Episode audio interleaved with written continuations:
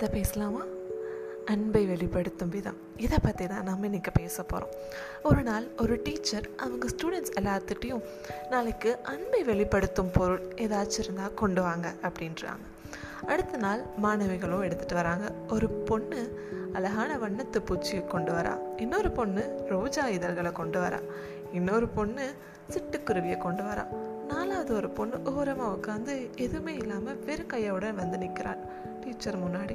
Teacher கேட்குறாங்க, என்னம்மா நீ எதுவுமே கொண்டு வரலையா அப்படிங்கிறாங்க.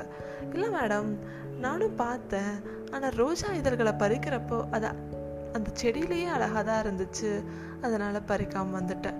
வண்ணத்து பூச்சியும் பார்த்தேன், அதோட சுதந்திரம் மிகவும் அழகாக இருந்தது, அதையும் பறிக்கணும்னு வந்துட்டேன். சிட்டுக்குருவி எடுத்துகிட்டு வரலான்னு தான் நினச்சேன், ஆனால் அதோட தாய் அதை தேடும்ல, அதனால தான் மேடம் எதுவுமே இல்லாமல் வெறும் கையோடு வந்திருக்கேன் அப்படின்னாங்க. உடனே அந்த டீச்சர் அந்த குழந்தைய ஆற தழுவி கொடுத்தாங்க. ஆமாங்க, இதுதான் அன்பு. அன்பு என்றால் இதுதான், ஒன்றுமே கொடுக்க வேண்டாம், எதையும் பறிக்காமல் இருந்தால் அதுவே போதும் என்றார்.